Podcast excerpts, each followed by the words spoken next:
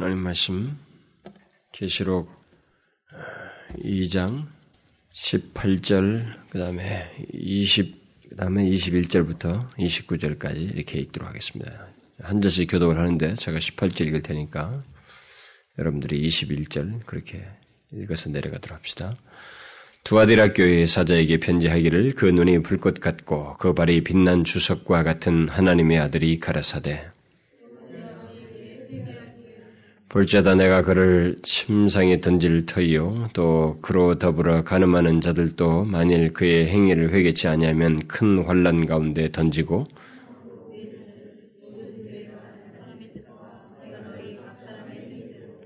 두아디라에 남아있어 이 교훈을 받지 아니하고 소위 사단의 깊은 것을 알지 못하는 너희에게 말하노니 다른 침으로 너희에게 지울 것이 없노라. 이기는 자와 끝까지 내 일을 지키는 그에게 만국을 다스리는 권세를 주리니 내가 또 그에게 새벽별을 주리라. 우리는 그 이 두아디라 교회를 향해서 주신 그 말씀 중에 그 일부인 그 19절과 20절 말씀을 우리가 지난 시간에 살펴보았습니다. 그것은 두아디라 교회를 향하여 주님께서 칭찬하시고 또 동시에 책망하신 그 내용이었습니다. 이 두아디라 교회의 그리스도인들은 상당히 많은 장점을 가지고 있었습니다. 그렇지만은 이세벨의 교훈을 따라서 예수도 믿고 동시에 우상 제물을 먹고 행음도 할 수 있다고 하는 교묘한 진리를 받아들여서 그 거짓된 그 교훈을 받아들여서 그들이 타협적인 신앙을 이렇게 점진적으로 이게 많은 사람들이 영향을 받아서 갖게 되었었고 또 교회는 그것을 용납하는 그런 아주 큰 잘못을 범하였었습니다. 그들은 사랑과 믿음, 봉사, 인내를 통한 소망이 참 그리스도인들에게 있어서 그 큰 장점들인 이런 많은 장점들을 이 교회가 가지고 있었지만 이 교회는 거룩에 대해서는 소홀하였다라고 그랬습니다. 결국 그들은 거룩을 소홀히 함으로써 현실적인 이익을 얻고자 해 거룩을 손상시키면서 그 대신 현실적인 이익을 얻고자 했고 또 그렇게 하는 그런 사람들, 그것을 부추기는 거짓 교사, 거짓 선지자가 있었고, 그것에 따라서 다른 사람들이 있었고, 다른 사람들이 하나, 둘 옆에 있었지만은, 그런 사람들을 서로 묵인하고 용납하면서 이 교회가 이렇게, 어, 세월을 보내고 있었단 말이에요. 주님께서 이 편지를 보내시기 전까지 그런 모습을 가지고 있었다는 것입니다. 그래서 주님은 여기서 아, 결국 그런 상태를 묵과하지 않으시고 이렇게 메시지를 통해서 그들의 상태에 대해서 정확하게 진단하시고 무엇인가 그들로 하여금 아, 회개하는 어떤 그 다음의 태도를 반드시 그 상태로부터 돌이켜야 된다고 하는 그런 메시지를 여기서 주시고 있습니다. 결국 주님은 여기서 그리스도의 교회가 곧 예수 그리스도를 믿는 자들이 성별되지 못하고 타협하게 산다는 것에 대해서 예, 말씀을 함으로써 그런 사실을 묵인할 수가 없다. 이 문제는 해결하고 넘어가야 된다고 하는 사실을 여기서 지적해 주고 있는 것입니다. 우리는 이것을 먼저 유념할 필요가 있습니다. 하나님의 백성들 가운데 그리스도인들에게 있어서 하나님의 그리스도의 교회에 있어서 우리 개인에게도 마찬가지입니다. 그리스도를 믿는다고 하는 사람에게 있어서 그들에게 독특하게 본질적으로 그들을 구별하는 그들이 하나님의 자녀요 그리스도인이라고 하는 특징이 되는 거룩이 없고 그런 성별되지 못한 가운데서 타협하면서 이 세상을 살고 그들에게 그런 타협하는 가운데서 죄가 있게 됐을 때에 바로 이 문제는 묵고 할 수 없다라는 것입니다. 반드시 다뤄져야만 한다고 하는 것을 주님께서 여기서 말을 해주고 있는 것입니다. 그 상태로부터 반드시 돌이켜야 한다라는 것을 이 두아디라 교회를 향해서 메시지. 물론 앞에서도 다른 교회 에서도 똑같이 그런 식으로 칭찬, 동시에 책망, 그리고 그 다음에 해결책을 제시했던 것처럼 여기서도 여전히 예외 없이 그렇게 말을 합니다만 특별히 이것이 여기서는 굉장히 강조되고 있습니다. 묵과할 수 없다는 거. 그들은 묵과하고 있었거든요. 용납하고 있었습니다. 덮어두고 있었습니다. 그런데 주님은 그렇게 할 수 없다. 해서는 안 된다고 하는 것을 이 서신을 통해서 밝혀주고 있는 것입니다. 주님은 침묵하지 않으시고 두아디라 교회에 분명하게 말씀하십니다. 그들의 그 감추인 문제를 거론하면서 해결해야 된다는 것입니다. 그렇다면 이제 그것을 지적하시면서 해결하도록 그 일종의 들추어시고 책망도 하셨는데 그러면 이들에게 어, 해결하도록 일단 들추어서 밝히심으로써 그 다음에 요구하시는 것이 무엇인가? 뭘 하라고 하시는가? 이제 이들에게 남은 것이 무엇인가? 그것은 바로 돌이키는 것이다. 라는 것입니다. 하나님의 백성들에게 있어서 묵인할 수 없는 죄가 있게 되었을 때, 그 다음에 그것을 주님께서 있다고 하는 사실을 아시고 밝혀서 보여주었을 때는, 깨닫게 하셨을 때는, 서서 깨닫지 깨닫지 못했을 때는 뭐 모르겠습니다만은 우리들이 그것은 반드시 어쨌든 다뤄져야 되는데 일단 깨닫게 해주었을 때 주님께서 그런 말씀을 하신 일차적인 목적은 돌이키라는 것입니다. 그러니까 그 다음에 취할 태도는 한 가지밖에 없다는 것입니다. 돌이키라는 것입니다.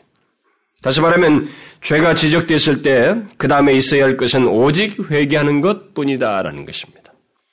다른 것은 요구하고 있지 않습니다. 다른 것은 요구되지 않아요. 우리가 이것을 잘 알아야 됩니다. 일단 죄가 지적됐으면 정령 그 가운데서 살고자 한다면 자기가 그 죄를 지은 상태로부터 회복되고 살고자 한다면 반드시 회개가 있어야 된다는 것입니다. 주님은 여기서 회개 여부에 따라서 그 그들에게 있어서 결과가 완전히 다를 수 있다는 것을 시사해 주고 있습니다. 이들의 회개 여부에 따라서 그 다음에 어떤 결과가 올 것인지 완전히 상반된 결과가 그들에게 초래된다고 하는 사실을 여기서 밝혀주고 있어요. 우리는 주님께서 두아디라의 죄에 대해서 책망하신 후에 곧바로 회개할 필요를 말씀하신 것은 오늘 본문 21절 이하에서 보게 되는데 또 내가 그에게 회개할 기회를 주었으되 바로 그것을 시사하셨던 거예요. 회개할 기회를 주었으되 그 음행을 회개하고자 아니하는도다. 볼지다 내가 그를 침상에 던질 터이요 또 그러더불어 가늠하는 자들도 만일 그의 행위를 회개치 않냐면 큰 환란 가운데 던지고 또 내가 사망으로 그의 자녀를 죽이리니. 여기서 가장 중요하게 말하고 있는 내용이 핵심적인 내용이 무엇입니까? 그것은 회개라는 것입니다. 죄가 지적되고 난 뒤에 곧 그동안 묵인하고 있었던 죄, 용납하고 있었던 죄가 발견되고 난 뒤에 우리에게 요구되는 것은 오직 회개라는 것입니다. 다른 것은 별 의미가 없습니다. 회개 외에는 모든 것은 더욱 나쁘게만 할 뿐입니다. 회개치 아니한 다른 방법들을 우리가 도모하고 그것에 의해서 어떤 임시적인 처방으로서 이것을 도모하고 여기에 무슨 위로를 받기 위해서 이런 것을 시도해보고 저런 것이 이런 것들은 다 점점 더 나빠지게 하는 것이지 하나도 도움이 되지 않는다는 것입니다. 여기서는 다른 다른 길이 일체 제시되고 있지 않습니다. 우리는 주님께서 바로 그런 논지로서 회개를 강력하게 명하고 있다는 것을 여기서 우리가 보게 됩니다. 내가 회개할 기회를 주었으되 회개하고자 아니하였다. 이렇게 말하고 있습니다. 여러분, 우리는 어, 하나님께서 어, 말씀을 통해서든 어떤 식으로든 이 회개할 수 있도록 죄 나의 내, 내 자신의 상태에 대해서 이게 보이시고 깨닫게 하셨을 때 우리는 다른 선택이 없다고 하는 것을 분명하게 알아야 됩니다. 주님께서도 바로 그것을 여기서 분명하게 이 교회를 통해서 어, 시사를 하시고 있어요. 내가 회개할 기회를 주었을 때 회개치 아니하였다. 그러니까 그 길밖에 없었는데 그걸 안 했다라는 것입니다. 그래서 회개치 아니하냐면 뭐큰 어, 환란 가운데 던지고 뭐 죽이리니 뭐 이렇게 이렇게 그런 말씀을 덧붙여서 이렇게 말을 하고 있습니다. 그러니까 살 수 있는 길이 있는데 그것은 회개밖에 없다. 성경은 우리에게 있어서 사실 모호하지 않습니다. 우리 해석자들이 모호하고 성경을 읽는 사람들이 모호하고 성경을 통해서 우리에게 말씀하시는 하나님의 말씀을 받는 우리들이 대단히 모호할 뿐이에요. 성경은 절대로 모호하지 않습니다. 그러니까 오늘날은 전달자들도 모호해요. 이 설교자들도 모호합니다. 하나님의 말씀은 분명한데 이 분명한 메시지를 자꾸 우리가 모호하게 전달하고 있어요. 얼마나 분명합니까? 사람들은 자기들의 죄에 대해서 밝혀지는 것을 싫어하지만은 주님은 분명한 것입니다. 죄에 대해서 그것이 죄라고 여겨진 것에 대해서 죄다고 말씀을 하시고 그것도 사랑의 동기로 죄를 말씀하시면서 회개하라고 하는 것이 다른 길이 없다. 회개밖에 없다. 이렇게 말씀을 하신 것입니다. 그러나 주님의 이 같은 분명한 선언을 무시하는 사람들이 사실 우리들의 주변 속에 역사 속에서 얼마나 많습니까? 주님께서 밝혀진 죄들, 우리들에게 있어서 이렇게 분명히, 어? 회개할 것들을 분명히 깨닫게 하신 것에 대해서 그것을 그 다음에는 다른 선택이 없다. 오직 회개할 것이다. 라고 이렇게 분명하게 주시는 메시지에 대해서 이런 선언에 대해서 우리가 무시하는 사람들이 얼마나 많습니다. 하나님의 말씀을 듣고 도전을 받습니다. 깨달음이 와요. 각성이 됩니다. 그러니까 무엇인가 찔렸어요. 음? 그렇지만 이런 것을 무시하는 사람들이 얼마나 많습니까? 그래서 뭐 1세기 당시에도 그런 장면이 있습니다만 스테반의 설교를 듣고 뭐 죄라고 하는 것이 자기들에게 밝혔지만 찔렸, 찔렸지만은 뭐 저항을 하고 적대했던 것처럼 이것은 뭐 우리들 가운데서 지금도 계속되는 일입니다. 오늘날도 교회, 교당 안에 있는 많은 사람들이 저는 빈정되는 듯한 그런 말을 참 듣기 싫은데 하나님 말씀을 듣고 농담스럽게 얘기하는 아, 많이 찔렸다고 웃으면서 아, 목사님 너무 이렇게 많이 찌르대요. 설교하고 난 다음에 같이 식사하는 자리에서 저한테 그런 말을 이렇게 일종의 감상문처럼 이렇게 말하는 어느 집회 가서든 말이죠. 그런 말을 하는 저는 상당히 듣기 싫어요. 우리는 고작 그렇게밖에 생각 안 한다는 것입니다. 정령 찔렸다면은 우리에게 있어서 찔릴 만큼의 어떤 자기 안에서의 문제와 죄와 상태를 보았다면 그 다음에 내게 있어서는 한 가지 선택밖에 없다는 것.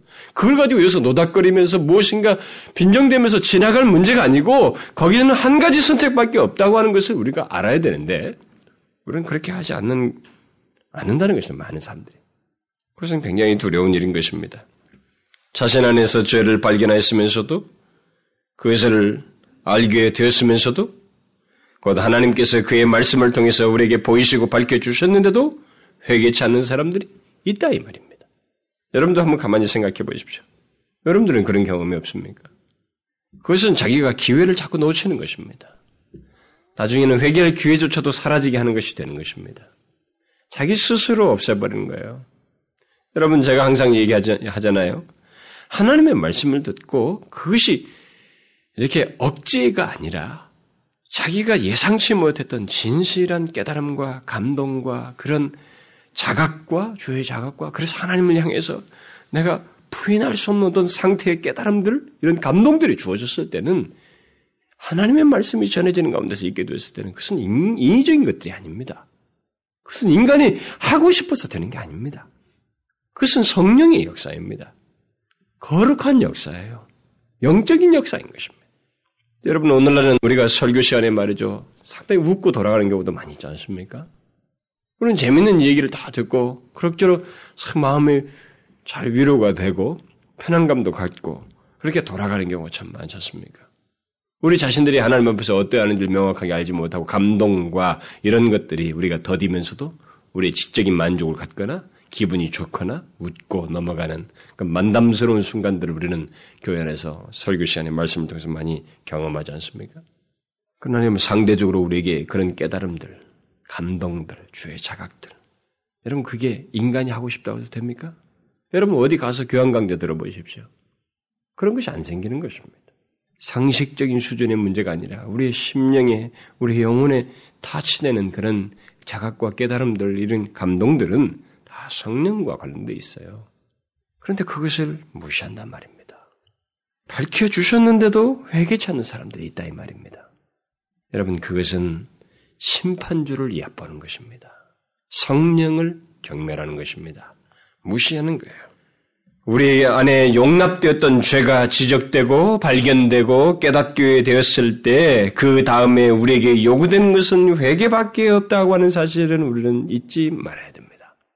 그 순간이 값진 순간이라고 하는 것을 잊지 말아야 됩니다. 그 순간이 하나님께서 우리에게 주신 절호의 기회라고 하는 사실을 우리는 놓쳐서는 안 되는 것입니다.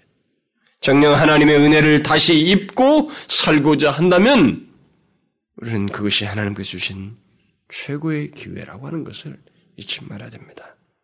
다른 길을 택하는 사람, 곧 회개치 않는 사람은 스스로 주의 진노와 재난을 자초하는 것이 된다는 것을 기억해야 됩니다. 주님께서 죄를 책망하시고 계심에도 그 사실을 알고 있음에도 불구하고 회개 없이 그냥 대충 지나가는 것은 나는 주의 진노를 받겠습니다라고 하는 도전적인 행동밖에 되지 않는 것입니다. 오늘 본문을 보십시오. 주님은 회개 여부를 따라서 태도를 분명히 하시고 있습니다. 그 길밖에 없다는 것을 제시하고 있어요. 그래서 회개하면 주님의 은혜를 입고 그들이 살교되며 결국 이기는 자에게 주어진 어떤 상을 얻게 되겠지만 회개치 않으면 심판을 면할 수 없다는 것을 분명하게 밝히고 있습니다. 어떤 사람들은 주님의 이 같은 태도에 대해서 불만을 가질지도 모릅니다. 주님께서 사랑과 자비가 없으시고 너무 냉혹하시고 무섭음, 무서운 그런 분이시다. 이렇게 어떻게 해서 이렇게 일방적으로 하시는가 이렇게 생각할지 모르겠습니다. 그러나 여러분 그것은 주님을 잘 모르는 소리입니다. 그런 식의 말하는 사람들은 제가 백이면 백이, 열이면 열이 다 자기 중심적이에요. 자기를 안 건드리고 하는 소리입니다. 지금까지 제가 만난 사람들은 다 그랬어요. 그런 식으로 하나님께 화살을 돌린 사람들은 다 공통적으로 자기를 안 건드리고 싶어요. 자기를 손상시키지 않고 주님이 무엇인가 나에게 일방적으로 잘해주고 나에 대해서 사랑하는 분으로서만 다가와야 된다고 하는 잘못된 논리를, 잘못된 성경 지식을 가지고 있는 것입니다. 아닙니다. 주님께서 우리에게 회개하라고 말씀하시고 있다는 것은 그것 자체가 굉장히 자비롭다는 것을 시사하는 거예요. 굉장히 오래 참고 있고 노하기를 더디하시며 심판을 더디하시는 분이시라고 하는 것은 우리에게 시사해주고 있는 것입니다. 주님은 심판할 죄를 보시고 다 하셨습니다. 지금 이 편지를 쓰기 이전까지 이 사람들은 어떤 상태를 가지고 왔었고 그 상태라고 하는 것은 반복되는 생활을 하고 있었다는 것입니다. 여러분, 여러분 자식이 똑같은 일을 내 앞에서 반복해 보십시오. 하지 말라고 하는데 위험한 일이고 남들 상하게 하고 아주 못된 일을 한다고 하십시오. 계속 반복해. 여러분들은 그때 이 자식이 내가 너 안 된다 이러면 바꿔야 된다 이런 식으로 말하는 것이 내가 사랑 없는 아비라고 말을 할 수 있겠어요? 아니잖아요. 그런데 우리는 그렇게 그런 식의 논리를 편다니까요? 아닙니다. 여기 주님은 노하기를 더디하시고 있는 거예요. 회개하라고 말하고 있다는 것은 심, 심판하지 아니고 다 알고 있는데 다 보고 계셨고 모든 걸 아셨음에도 불구하고 바로 심판을 하지 아니하시고 무엇인가 기회를 주고 있는 거예요. 회개하라고. 은혜와 자비를 베풀고 계시는 것입니다. 성경에 기록된 심판은 모두 회개할 기회를 먼저 준 것 이후에 그것에 대한 결과로서 항상 내려진 것입니다. 여러분 성경 전체를 다 뒤져보십시오. 모든 것이 다 그렇습니다. 하나님은 우리에게 경고 없이 또 회개할 돌이킬 기회를 말하지 아니하고 주시지 아니하고 심판한 적이 하나도 없어요. 하나님은 회개할 기회를 먼저 주시고 경고하시고 그 여하에 따라서 심판하시는 분이십니다. 오늘 본문 바로 그것을 시사하고 있는 것입니다. 내가 그에게 회개할 기회를 주었을 때 주님께서 어떤 기회를 이세벨을 이세벨과 그녀를 다른, 그, 다른 자들에게 주었는지는 정확히 알 수 없습니다만 아마 이건 일단 이세벨의 직칭에서 하는 말입니다만 이세벨이 어떤 기회를 주었는지는 알 수 없습니다만 그러나 분명한 사실은 주님께서 그들의 분명한 죄악을 보고 다 아셨음에도 불구하고 심판이 아닌 회개할 기회를 먼저 주셨다고 하는 사실입니다. 하나님은 진실로 베드로서에서 기록된 것처럼 오래 참으시고 오래 참으사 아무도 멸망치 않고 다 회개하기에 이르기를 원하시는 분이십니다. 이걸 우리가 알아야 돼요. 회개할 기회를 주님께서 주신다는 것은 주님이, 주님께서 자비로우시다는 것을 우리에게 이면적으로 말해주는 것입니다. 여러분들이 지금까지 신앙생활 하면서 여러분들에게 어떤 재난이든 하나님의 징계라고 하든 또 어떤 심판에 해당되는 걸 경험한다 할지라도 그걸 가지고 불만을 말하기 전에 만약 그런 경험을 했다면은 한번 잘 보십시오. 먼저 선행된 것이 무엇이 있었는지. 분명히 여러분들은 하나님 앞에 그것이 있기 전에 죄악이 있었고, 그 다음에 그 죄악에 대해서 깨닫게 할 수 있는, 회개할 수 있는 기회를 주시면, 여러 가지 방편들을 주님께서 동원하셨다는 것을 발견하게 될 것입니다. 주님께서 회개할 기회를 주었지만 이세벨이 보인 반응은 회개하고자 아니하였다는 것입니다. 이 말을 더 정확히 번역하면 회개하기를 원하지 않았다라는 것입니다. 주님은 회개 회개치 않는 자를 강압적으로 회개시키는 분이 아니십니다. 우리가 원치 않는 것을 그가 강제로 이렇게 막 기계적으로 우리를 회개시키는 그런 분이 아니셔요. 따라서 심판은 항상 끝까지 회개치 않음으로써 끝까지 그것을 거절함으로써 있게 된다고 하는 것을 우리가 기억해야 됩니다. 이 이세벨처럼 회개하기를 원치 않음으로써 있게 되는 것이지 다른 게 아니에요. 이세벨은 아예 원치 않았던 것입니다. 그래서 이세벨에게는 아예 그 내가 그를 침상에 던질 터이다 라고 하는 선언적인 말씀을 하시고 있어요. 그러나 이세벨의 교훈을 다른 자들에게는 조금 달리 말씀하시고 있습니다. 일말의 희망을 남겨두시고 말씀을 하셔요. 기회를 더 주시고 있습니다. 그로 더불어 가늠하는 자들, 자들도 만일 그의 행위를 회개치 아니하면 이렇게 말하고 있어요. 왜? 그들은 이런 식으로 이렇게 한번 그들에게 기회를 주는 것은 그들은 이세벨처럼 마음이 확정되지 않았기 때문에 원치 않는다고 하는 분명한 태도를 가지고 있지 않기 때문에 마지막까지도 기회를 주시는 거예요, 지금. 그로 더불어 가늠하는 자들도 만일 회개치 아니하면 그를 가늠하는 자들도 회개치 만일 회, 만일 회개치 아니하면이라고 한 것은 아직 그들이 이세벨처럼 회개하기를 뭐 원치 않는 것 원치 않는 것은 아니라는 것을 주님께서 아셨기 때문에 그러니까 주님은 아직 확정되지 않는 마음을 가진 그들에게 최대한 기회를 다 주신다는 거예요. 회개할 기회를 주신다는 것입니다. 이것은요, 음, 여러분들이 잘 생각해보면 저는 여러분도 나중에 자식들 다 키워보면 뭐 키워본 사람들 알고도 알겠습니다만 하나님이 이게 우리를 대하실 때 얼마나 특별하게 대하는지 여러분 잘 아셔야 됩니다. 하나님과 우리는 제가 누누이 얘기하지만 비교할 수 있는 이 본질상 비교가 안 돼요. 그는 영존하시는 분이시고 우리는 한낱 피조물인 것입니다. 우리는 사실 지금까지 이 세상에 살았던 사람들만 해도 수십억이에요. 수십억입니다. 수십억이 주어 나는 갔다고. 그 사람들이 뭐 역사 속에서 뭐 이렇게 뭐 어? 하나님처럼 무슨 뭐 장구한 세월을 사느냐 그렇지 않았다고요. 우리야말로 잠깐이다 잠깐 가는 거예요. 그런데 그런 우리들에게 분명히 죄의 싹슨 사망이거든요. 그러면 거기에 대해서 자신의 그 거룩하심에 대한 정확한 반응이라면 바로바로 바로 내리쳐야 되는 거예요. 응? 원칙적으로 죽음을 내려야 되고 징계를 내려야 되는 것입니다. 그런데 하나님은 기회를 주시는 거예요. 그것도 확정된 마음을 갖지 아니하고 아직 회개하기를 원치 않는 그런 분명한 태도를 갖고 있지 않는 자들에게 주님은 기회를 한 번 더 주는 거예요.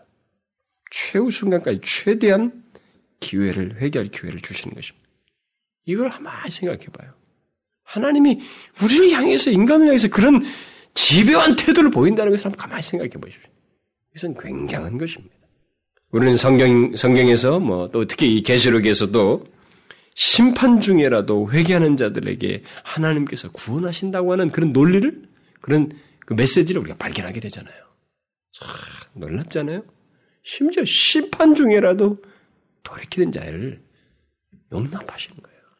진노를 멈추시기도 하시고 회개를 하게 되면 그리고 그들을 받아주시는 도저히 이해할 수 없는 그런 모습을 하나님이 가지고 계셔요. 여기서도 지금 두아드라 교회에서 그런 통일한 하나님의 성품을 드러내시고 있는 거예요. 그래서 회개할 기회를 준다. 회개하라. 이렇게 말하고 있다는 것은 하나님이 자비롭다는 거예요. 그 다음에 회개치 않으면 뭐 어떻게 할 거야? 이것은 우리가 사실 회개만 한다면 이 뒤에 걸 생각하면서 하나님이 어떠네? 그분은 뭐 어, 두려우신 분이시네, 뭐 무서운 분이 이런 말을 할 필요가 없는 것입니다. 내가 죄를 지었다는 사실을 알았다면 그것을 인정하고 회개만 하면 되는 거예요. 뒤에 것까지 뭘 생각할 게 뭐 있어요? 인간이 이상하게 죄악에 동정적이다고요. 죄에 대해서 동정적이라고. 하나님은 심판 중이라도 돌이키면 용서하시고 심판을 거두시는 그런 분이세요. 진노 중이라도 하박국이 말한 것처럼 진노 중에라도 우리를 향해서 자비와 긍휼을 베푸시기를 원하시는 그런 분이십니다. 그런데 여러분, 우리가 이 부활의학교를 향해서 주신 메시지 속에서 바로 주님의 그런 모습이 있다는 것을 암과 동시에 한 가지 곁들여서 생각할 것은 그렇게 하시는 하나님의 그 기회라고 하는 것, 주시는 기회라는 것이 마냥 영원히 계속되는 것만은 아니라는 것입니다. 어느 날 그 기회가 사라지게 된다는 것입니다. 얻고자 해도 얻을 수 없는 그런 때가 우리 개인에게 다가온다는 것입니다. 주님은 회개를 원치 않는 이세벨에 대해서는 내가 그를 침상에 던질 것이라고 말씀하시고 있습니다. 그리고 그로 더불어 가늠하는 자들에 대해서는 만일 그 행위를 회개치 않으면 큰 환란 가운데 던지고 또 내가 사망으로 그의 자녀를 죽일 것이다. 이렇게 말씀하시고 있어요. 이 말은 무슨 말이에요? 기회가 영원히 계속되는 건 아니라는 것입니다. 회개할 기회가 무시되었을 때 그 결과가 무엇인가를 우리에게 분명하게 밝혀주고 있는 거예요. 기회를 무시하고 회개하기를 원치 않는 굳은 마음을 가진 이세벨에게 주님은 선언적인 말씀을 하시는 것입니다. 그를 침상에 던질 것이다. 여기 침상에 던진다는 말은 그녀가 죄를 짓던 침상에 침상이 병상이 되고 재앙이 그곳에 임하게 될 것이다. 그런 말씀이에요. 이것은 우리에게 시사하는 바가 참으로 큽니다. 왜냐하면 이세벨이 그 받을 심판은 그녀가 죄를 지은 자리에서 또 그녀의 죄에 걸맞게 있게 될 것이다. 라는 것을 시사해 주기 때문에 그렇습니다. 이건 우리가 잘 알아야 됩니다. 심판은 그렇습니다. 하나님의 심판은 회개치 않은 자에 그에 대해서 거기에 걸맞게 심판하신단 말이에요. 회개치 않은 자의 그 범죄에 대해서는 거기에 걸맞게 주님께서 심판하신다는 거예요. 자기가 죄를 지었던 반복적으로 죄를 짓던 그 자리가 바로 죄양의 재앙의 자리가 되는 죽음의 자리요 심판의 자리가 되는 것입니다. 또 주님은 그로 더불어 가늠하는 자들도 만일 회개치 않으면 환란의 고통을 겪게 될 것이라고 말하고 있습니다. 심지어 주님은 회개치 않은 그의 자녀들 곧 이세벨의 영적 자녀들에 대해서 사망으로 죽일 것이다 이렇게 말하고 있습니다. 왜? 그들은 너무 깊이 이세벨의 악에 빠져서 깨끗함을 받을 수 없게 되기 때문에 회개치 않는 자들은 그런 자들일 것이다. 라는 거예요. 그렇게, 그런 자들일 것이고, 그런 자들은 죽임을 당할 것이다. 그들은 주님이 어떤 분이신지를 아, 잊은 사람들이에요. 예, 그렇게 됐, 그렇게 됐다고 하면은 그 사람들은 어, 주님이 어떤 분이신지를 잊, 고 어, 그렇게 행동을 한 사람들인 것이기 때문에 주님께서 어, 그런 결론을 내리신 것입니다. 이 본문에서 주님이 어떤 분으로 우리에게 묘사되고 있어요? 이 두 아들의 균형에서 주님께서 보여주신 것은 이들이 이제 만약에 이렇게 심판을 받을 사람이라면 주님이 지금 어떤 분이신지를 지금 까마득히 잊고 있다는 거죠. 그것을 지금 상기시켜주고 있어요. 어떤 분으로 묘사되고 있습니까? 눈이 불꽃 같고 그, 발, 그 발이 빛난 주석 같은 하나님의 아들이다. 이렇게 말하고 있습니다. 주님이 이렇게 묘사된 것은 두아디라 교회가 놓치고 있었던 주님의 모습이었고 그들이 알아야 할 주님의 모습이기 때문에 이렇게 말을 한 것입니다. 그들은 타협하면서 자신들의 죄가 드러나지 않을 것처럼 또 별로 잘못된 것이 없는 것처럼 여기면서 생각을 했고 행했습니다. 더 나아가서는 주님의 판단에, 판단에 대한 어떤 깊은 의식도 없었어요. 주께서 자기들을 어떻게 판단하실 것이다 라고 하는 이런 것에도 생각을 가지고 있지 않았어요. 깊은 의식이 없었단 말이죠. 그런 자들 향해서 주님은 불꽃 같은 눈을 가지시고 사람의 마음속 깊이 숨어 있는 것들까지 꿰뚫어 보시며 동시에 빛난 주석 같은 강한 발로 짓밟아 가루를 만드실 수 있다고 하는 것 이것을 상기시켜 주고 있는 거예요. 그런 분이시라고 하는 것을 말해 주고 있습니다. 이세벨과 그를 따른 자들은 이 같은 주님을 알지 못했을 뿐만 아니라 오해하고 있었습니다. 그런 주님에 대해서. 이세벨이 그렇게 가르쳤거든요. 괜찮다는 거죠. 예수를 믿으면서도 우상제물을 먹고 그들과 함께 이렇게 그런 것에 동참하고 음행하면서 얼마나 살 수 있다. 이렇게 가르쳤던 것입니다. 그러니까 주님을 오해한 거예요. 그들은 주님께서 그런 것들을 불꽃 같은 눈을 가지시고 그들의 동기를 파헤치시며 모든 것을 아시고 마침내는 완전히 짓밟으실 수 있으시다고 하는 것, 사망으로 내 던지실 수 있으시다는 것을 실제적으로 믿지 않았어요. 머릿속으로는 혹시 알았는지 모르겠습니다만 현실 속에서는 믿지 않았습니다. 그러나 바로 그런 주님께서 이세벨을 다른 자들에게 분명히 말씀하시고 있습니다. 회개치 않냐면 큰 환란 가운데 던지고 죽음에 내던질 것이다. 그러면서 주님은 그것에 덧붙여서 이렇게 말씀하십니다. 모든 교회가 나는 사람의 뜻과 마음을 살피는 자인 줄 알리라. 내가 너희 각 사람의 행위대로 갚아주리라. 무엇을 말하고 있어요? 주님의 심판은 결코 그것 자체로 끝나지 않는다는 것입니다. 저는 가끔 옛날에 제 친구한테도 복음을 전할 때도 그런 것을 있었고 어떤 사람들하고도 이렇게 가끔 설명을 하다 보면은 아, 예수를 왜 믿어야 되는가라는 걸 말할, 말하기, 말하면서 심판과 죄와 죽음과 뭐 이런 것들을 좀 곁들여서 말을 하게 될 때 종종 사람들이 말하면 죽음은 끝이다 이거예요. 그런 말을 자꾸 합니다. 죽음은 끝일 텐데. 그러나 여기서도 지금 주님께서 한 가지 우리가 분명히 보여준 게 있습니다. 주님의 심판은 결코 그것 자체로 끝나지 않습니다. 심판 받으면 끝장나는 게 아니에요. 그것은 우리에게 있어서 무엇인가를 일단락 짓는 끝인 건 맞습니다. 어? 현재 이, 이, 상태를 계속하지 못하게 되는 단락을 짓는 것인 건 사실이지만 주님은 그럼 뭐 그렇게 해서 심지어 우리가 죽음에 가게 된다는 뭐 어쨌든 간에 어떤 그런 최후의 것이라 할지라도 그 심판은 그 자체로 끝나지 않는다는 것입니다. 주님은 반드시 그 심판을 통해서 회개치 아니한 자들에게 한 가지 분명한 사실을 말씀해 주신다는 알게 하신다는 것입니다. 그게 뭔지 아십니까? 너를 심판을 하신 자가 누구인지 어떤 분이신지를 알게 하신 나타내 보이신다는 것입니다. 우리는 이것을 여기서 분명히 기억해야 됩니다. 주님은 우리 인생 속에서도 권면과 경고 이후에 회개치 아니한 자에게 징계와 심판을 통해서 자신이 어떤 분이신지를 보이십니다. 나타내셔요. 그러나 더 나아가서는 우리 개인이든 세계 역사이든 최종적인 심판에서든 그런 모든 것에서도 심판을 행하셨을 때 최종적으로 주님께서 부각시킨 것이 있습니다. 심판하시는 자신이 어떤 분이신가를 알게 하셔요.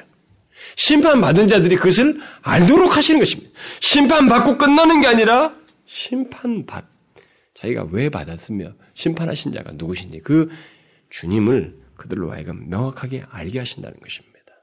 결국 우리들은 심판을 통해서 주님이 어떤 분이신지를 알게 되는데 결국 뭐 모든 사람들이 다 그렇게 돼 모든 인류가 다 그렇게 됩니다만 특별히 여기서 이제 어, 죄를 지은 자도 회개치 않은 자와 관련해서 이 한 말을 통해서 하나님께서 적극적인 심판을 하셨을 때 그것은 반드시 그 당사자들로 하여금 알게 하신다는 것입니다. 모르면 어떻게 돼요? 만약 인생을 사는 중에도 모르면 죽어서라도 알게 하는 거예요. 우리는 이걸 알아야 됩니다. 빛난 주석 같은 발을 가지고 계신 주님을 얕볼 수 없는 것입니다.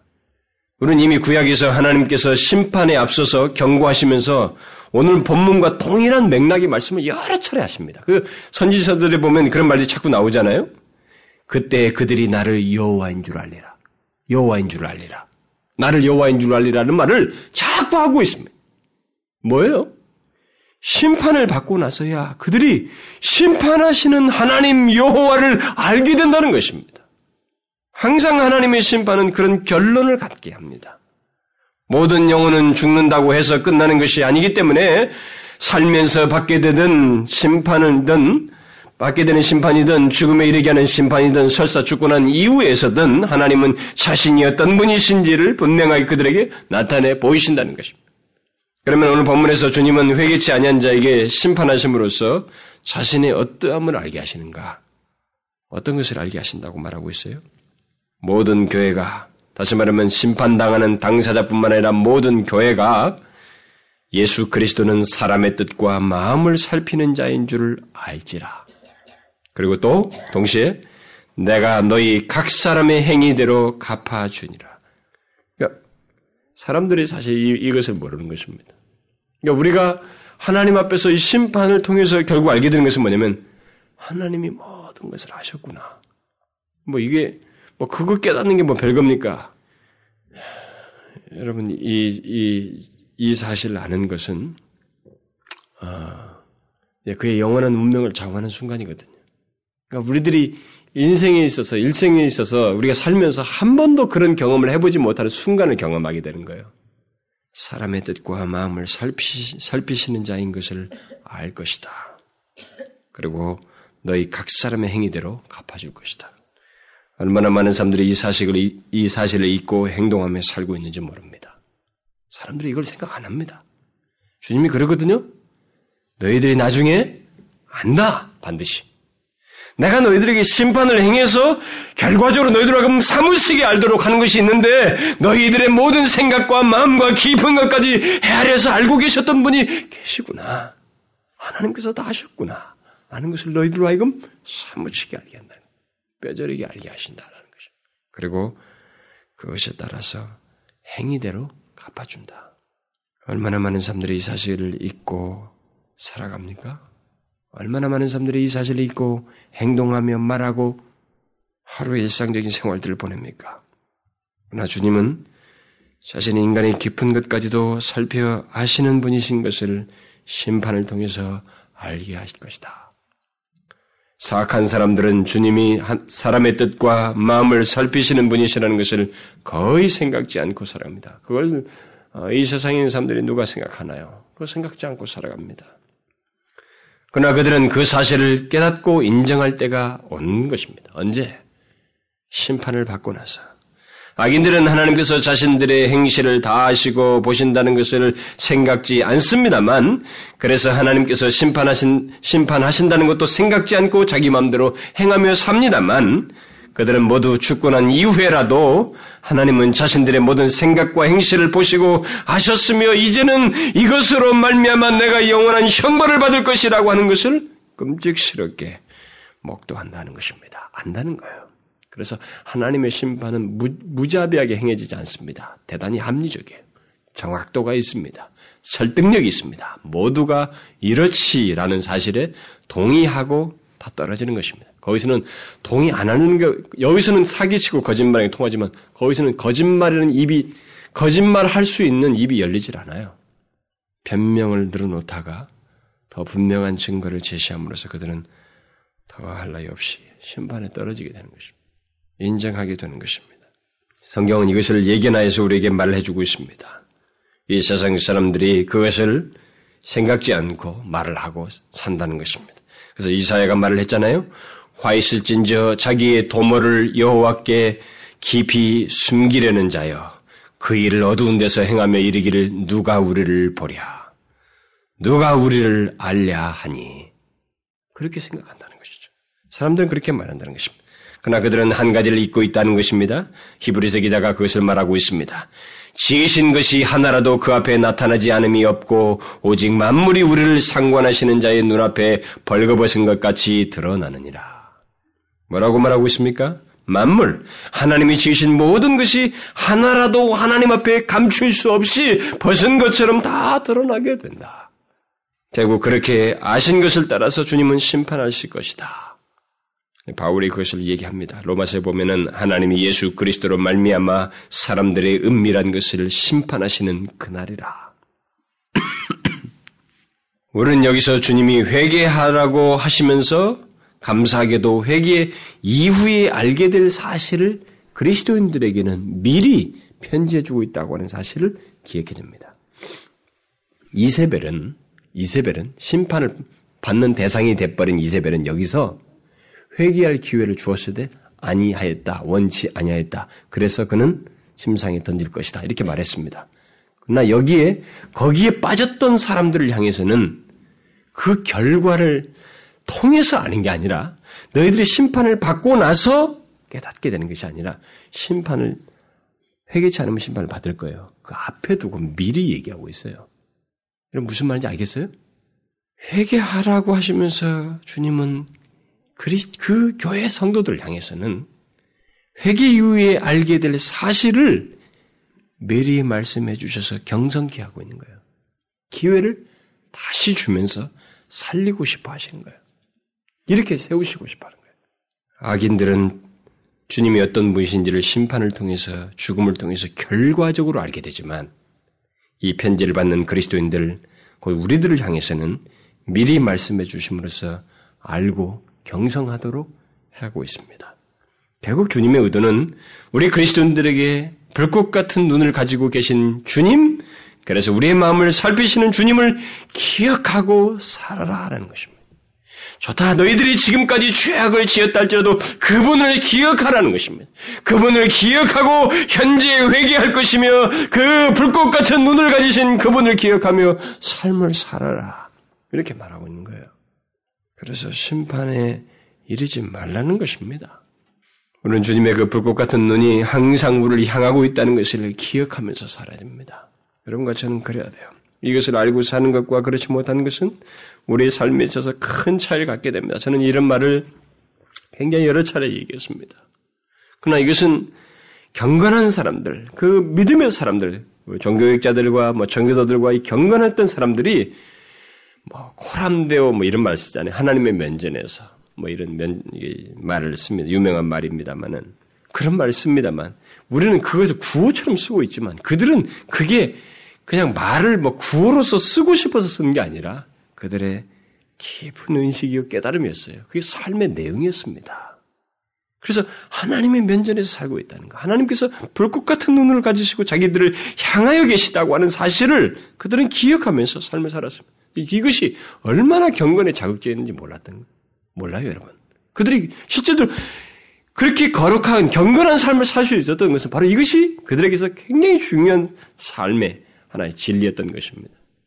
여러분, 우리는 잘 이걸 기억해야 됩니다. 우리가 하나님을 경외하며 살기를 원한다면, 그리고 거룩하게 살기 원한다면, 이 땅에서 우리에게 주어진 것에서 하나님 앞에 겸비하여서 성결되게 살기를 원한다면, 우리는 주님께서 불꽃 같은 눈을 가지시고 우리를 향하고 계신, 항상 향하고 계시다는 사실을 기억하면서 사는 거예요.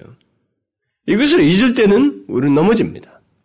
주에 대해서 상당히 적극적으로 돼요. 그러나 이것을 기억할 때, 이것을 신앙심을 가지고 기억할 때, 우리는 겸비하게 되는 것입니다.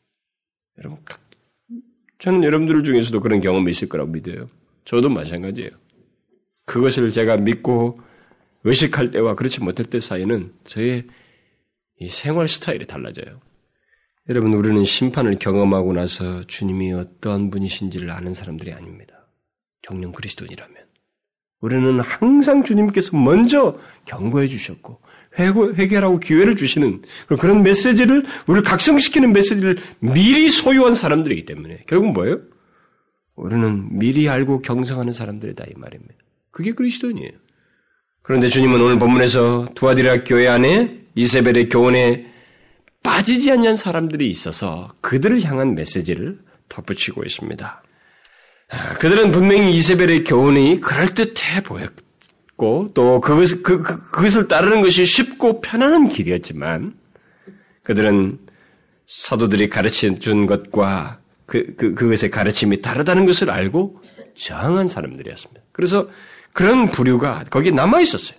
그래서 성경이 그렇게 기록하잖아요. 두아디라에 남아 있어 이 교훈을 받지 아니한 사람들이다. 아니하였으며 소위 사단의 깊은 것을 알지 못하였다. 여기 사단의 깊은 것을 알지 못하였다는 것은 그들은 사단의 깊은 것, 이 이세벨이 가르쳐 준 그거죠. 이세벨이 자기가 아주 깊은 진리라고 하면서 가르쳤던 것이 바로 그거 아닙니까? 몸은 죄악되고 불결한 것이 그러니까 몸은 아무리 더러워도 그건 영혼에 영향을 미치지 못한다.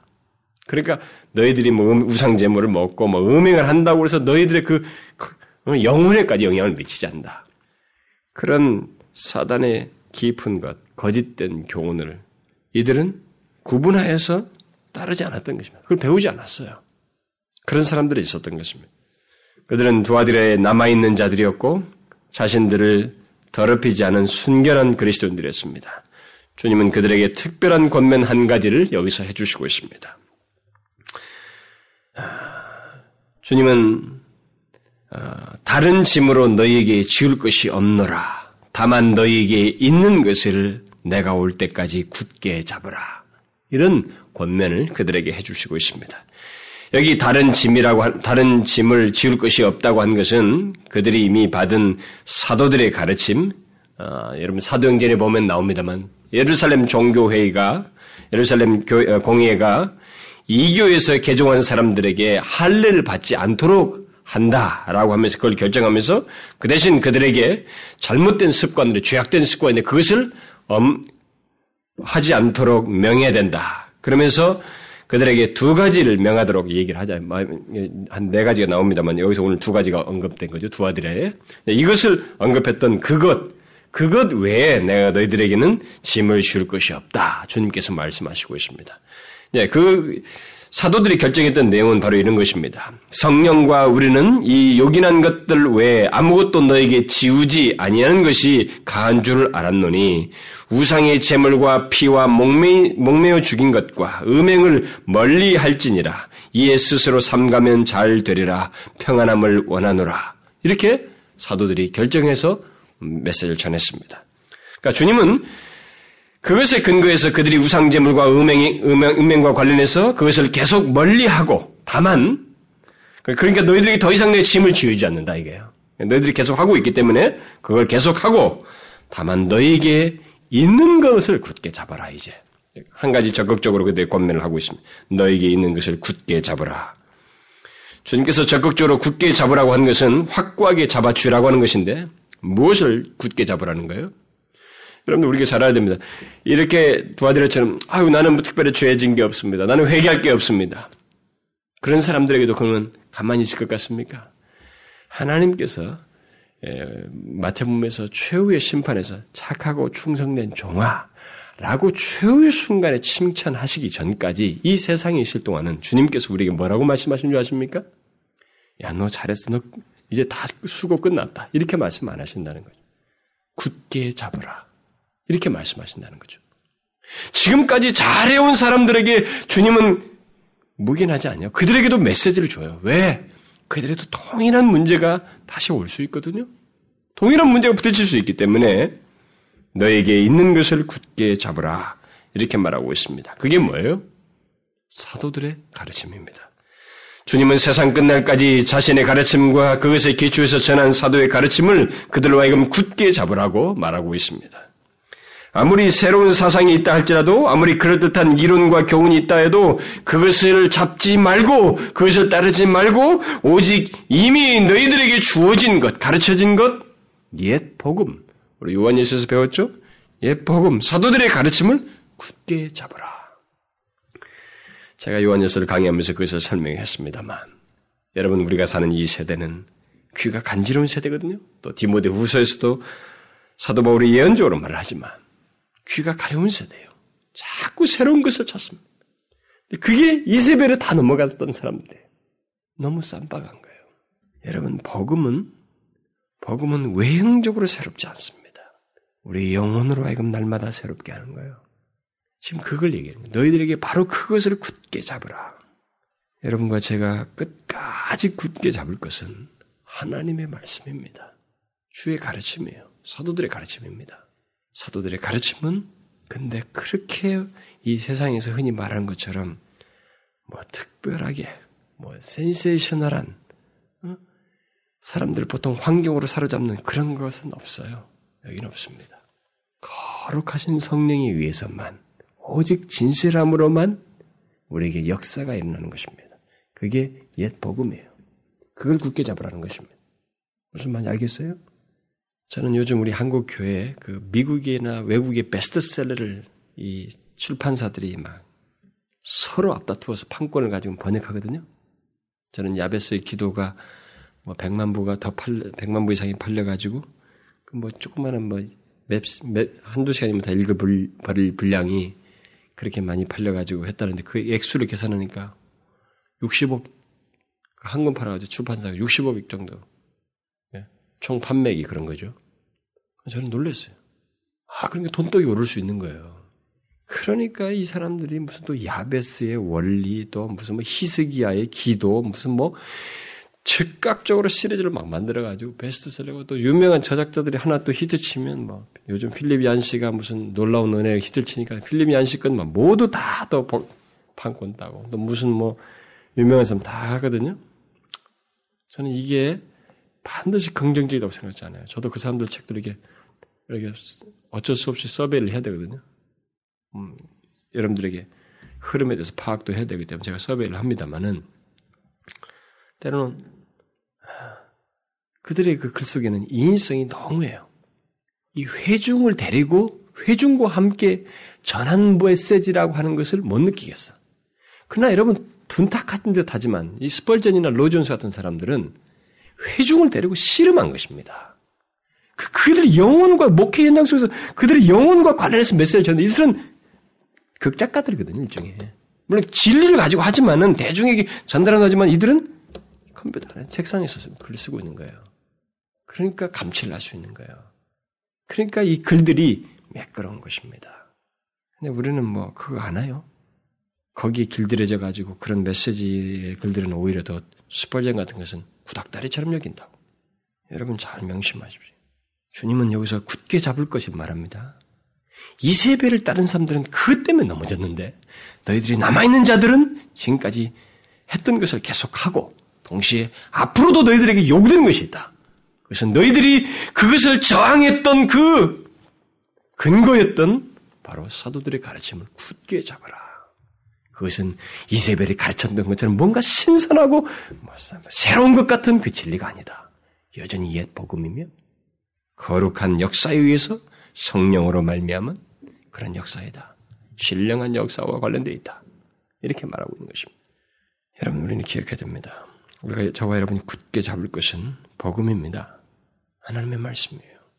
아 이것을 너무 쉽게 포장하고 있습니다. 오늘날 이 시대는 너무 대중적이에요. 그러니까 대책이 없어요 이제는. 막 진짜 지구촌이 돼버렸어요. 미국에서 히트 친 건 바로 즉각 번역되는 이런 일이 우리 가운데 벌어지고 있기 때문에 뭐 누가 통제합니까? 누가 그걸 분별해요? 아무도 알 수 없습니다.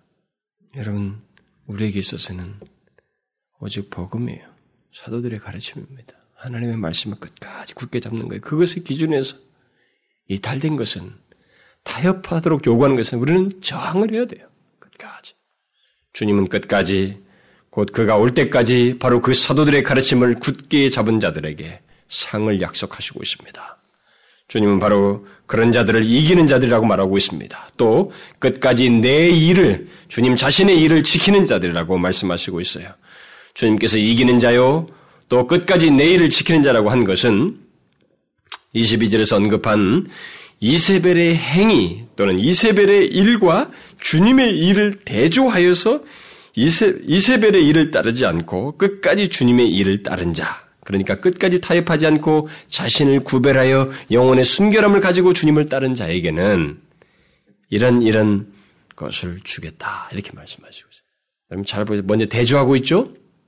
22절에서 그의 일이라고 그랬습니다만 아니 그의 행위라고 그랬습니다. 그 똑같은 번역은 똑같아요. 그러니까 이세벨의 행위나 이세벨의 일이나 뭐 똑같습니다. 이세벨의 일과 주님의 일을 대조하고 있습니다. 이세벨의 일을 따르지 않냐고. 그 대신 주님의 일을 끝까지 지킨 자들에게는 내가 이런 상을 줄 것이다. 이렇게 말씀하시고 있습니다. 주님 먼저 끝까지 주님의 일을 따른 자들에게 약속하시는데 아, 여기서 먼저 한 가지 강조하고 있는 것은 끝까지예요. 끝까지. 그러니까 이 말은 우리 그리스도인의 삶이 일시적인 삶이 아니고 일시적인 싸움이 아니라 일시적인 전쟁이 아니라는 것입니다. 우리 그리스도인의 삶은 끝없는 투쟁이라는 거예요. 그래서 여러분 계시록에서는 중간에 칭찬하는 거 없습니다. 칭찬 칭찬은 없어요. 마지막에 최후의 칭찬이에요. 끝까지 가야 된다는 것입니다. 끝없는 투쟁이라는 것입니다. 그러면 주님께서 약속하신 내용들이 구체적으로 뭐예요? 만물을 다스리는 권세를 주리니 그가 철장을 가지고 저희를 다스려 질거를 깨뜨린 것 같이 하리라. 나도 내 아버지께 받은 것이 그러하니라. 내가 또 그에게 새벽별을 주리라. 여기서 주님은 주리라는 말을 반복하고 있는데 앞에서 죄인들에게 행위대로 갚아주라고 했는데 이제 이기는 자에게는 그들의 행위와는 비교할 수 없는 것들을 주리라 이렇게 말하고 있습니다.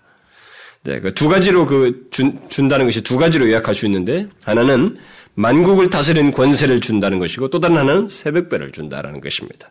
첫 번째 내용은 시편 2편에 나와 있는 예언된 겁니다. 시편 2편에 그리스도를 두고 예언했던 내용입니다. 근데 바로 그 그리스도와 관련된 그 언급된 내용을 이제 주님이 충성스러운 그의 백성들에게 주실 것이다. 이렇게 말하고 있습니다. 그러니까 나도 내 아버지께 받은 것인데 이제 내가 너에게 줄 것이다. 그래서 주님 자신에게 주, 주어진 그것을 어, 그의 백성들에게 끝까지 이기는 자에게 주시겠다는 거예요. 그게 뭐예요, 결국?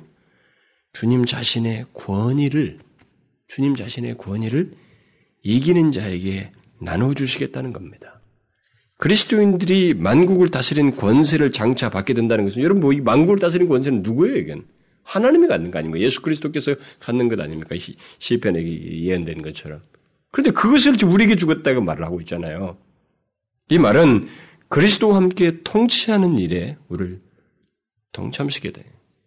그리스도와 함께 통치하는 일에 우리를 같이 참여토록 하시겠다는 것입니다. 이것은 많은 내용을 시사합니다. 제가 오늘 다 설명을 할 수는 없어요. 그럼 무엇보다도 중요한 것은 완성될 하나님 나라는 그저 하는 일 없이 그저 좋은 환경 속에서 유유자적하는 생활이 아니라는 것입니다.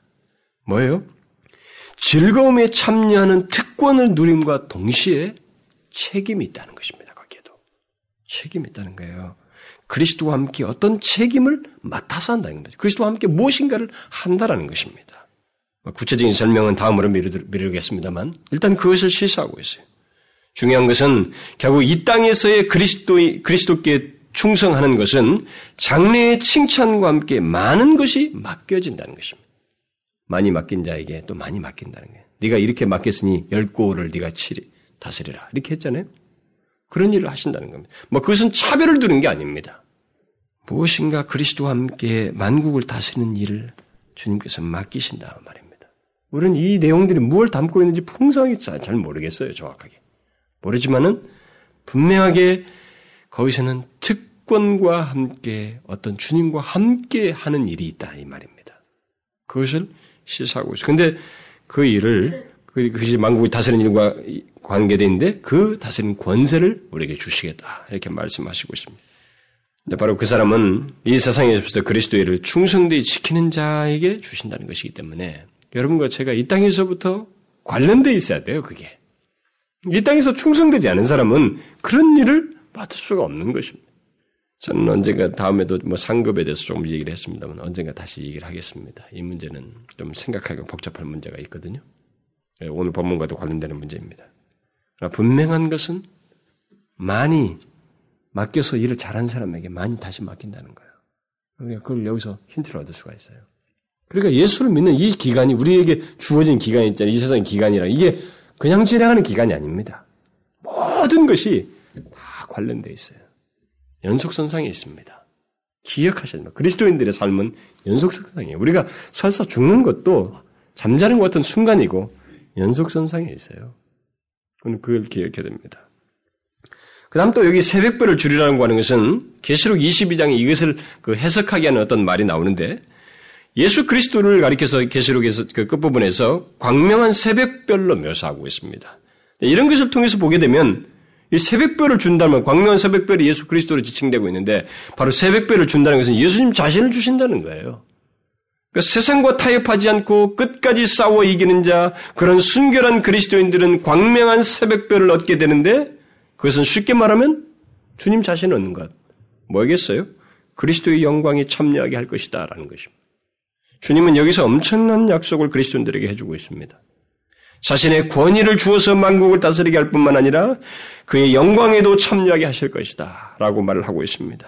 그와 함께 거하는 것 정도가 아니라 그의 영광에 참여하게 하실 것이라고 말하고 있습니다. 우리는 이것이 담고 있는 내용을 말로서, 글로서 표현 못 합니다. 제가 눈의 얘기지만 이것은 절대 묘사 못 해요. 우리가 가지고 있는 언어와 이 상상력을 동원해서 다 해도 그것은 억만분의 일도 안 되고 묘사가 안 되는 것입니다. 왜냐하면 우리에게 주어질 이 모든 약속, 그리스도와 그리스도의 권위를 주어서 만국을 다스리고 주님 자신을 주는, 그래서 그의 영광에 동참하는 이 문제는 주님 자신만큼 큰 문제들, 큰 내용들을 담고 있기 때문에 하나님, 영존하시는 하나님의 소유, 그분의 세계, 그분의 모든 소유들, 그분이 가지고 있는, 그분에게 있는 영광들, 이런 것들과 다 관련되어 있기 때문에 그 한계를 지울 수가 없습니다. 묘사할 수가 없어요. 바로 그 얘기를 하는 거예요. 얼마나 큰 얘기입니까? 끝까지 싸워 이기는 자에게 약속한 것이 얼마나 큰 거예요. 여러분 여기 두아디라 교회를 향해서 주신 이 메시지를 기억하십니까? 우리 잘 기억해야 됩니다.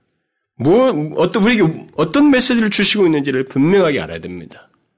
타협하지 않고 거룩하게 구별되어 이 세상에 살며 그리스도의 일을 지키는 사람, 끝까지 지키는 사람에 대한 약속을 해주시고 있습니다. 여러분 그리스도인들이 아니 이 교회 안에 있는 많은 사람들이 성경에 있는 굉장히 좋은 약속들을 이런 내용과 연결시키지 않고 딱 잘라서 후반부만 쉬하는 것은 큰 잘못입니다. 주님의 약속은 끝까지 지키는 것의 연장선상에서 있는 것입니다. 이것을 우리가 알아야 됩니다. 여기서 약속된 것은 도저히 비교할 수 어떤 것으로도 비교할 수 없는 엄청난 약속입니다. 그런데 그 상이 주어지는 대상은 성경에서 분명합니다. 여기서도 분명해요. 끝까지 타협하지 않고 영혼의 순결을 지킨 사람들이에요. 순결한 그리스도인들입니다. 세상과 타협하고 여기 말한 것처럼 우상의 마음을 쓰고 거기에 자기 자신을 쉽게 들인 사람들 그런 사람들이 아니라 영혼의 순결을 지킨 사람들 사도의 가르침을 따라서 사도의 가르침을 굳게 잡고 그리스도를 끝까지 따른 사람들 바로 그런 사람들에게 이 상이 약속되어 있습니다. 여러분 예수 믿는 것은 바로 이것을 기억하면서 끝까지 인내하는 삶입니다. 예수를 자꾸 우리가 이 세상에서 너무 편하게 묘사하고 그런 대중적인 연설들이 많이 있지만 우리는 거기에 동조하면 안 됩니다. 성경을 수도 없이 읽어야 되고 읽으면서 우리가 그것을 분명히 깨달아야 됩니다. 예수를 믿는 것이 영광스럽다는 사실과 함께 우리에게 그 영광을 이 세상에서 소유하고 있다는 것을 드러낼 것을 요구하고 있습니다. 이 세상에부터 소유한 자인 것을 지키면서 드러낼 것을 요구하는 거예요. 그러니 우리는 이것을 기억하고 영혼의 순결을 지켜야 돼요. 거룩함을 도모해야 되는 것입니다. 무슨 말인지 알겠습니까? 이 세상은 갈수록 우상이 득세합니다. 보이지 않는 우상이 득세하는 세대입니다. 그렇죠? 요즘은 불상도, 불교도 하나의 문화처럼 여겨져서 거기에도 향수병을 가지고 젊은이들이 많이 빠져들어가지만 사실 그보다 더 큰 것은 보이지 않는 우상이에요. 그게 이 세대 속에 꽉 자리 잡고 있습니다. 그런 것에 쉽게 동요하지 않냐고, 타협하지 않냐고, 영혼의 순결함을 지키며 사도들의 가르침을 따라 주의 말씀을 따라 굳게 끝까지 지키는 자에게 주님은 자기 자신을 주시겠다고 말씀하십니까? 나를 주겠다는. 얼마나 놀랍습니까? 여러분 영혼의 순결을 지키십시오. 거룩한 그리스도인으로 사는 것을 잊지 마십시오.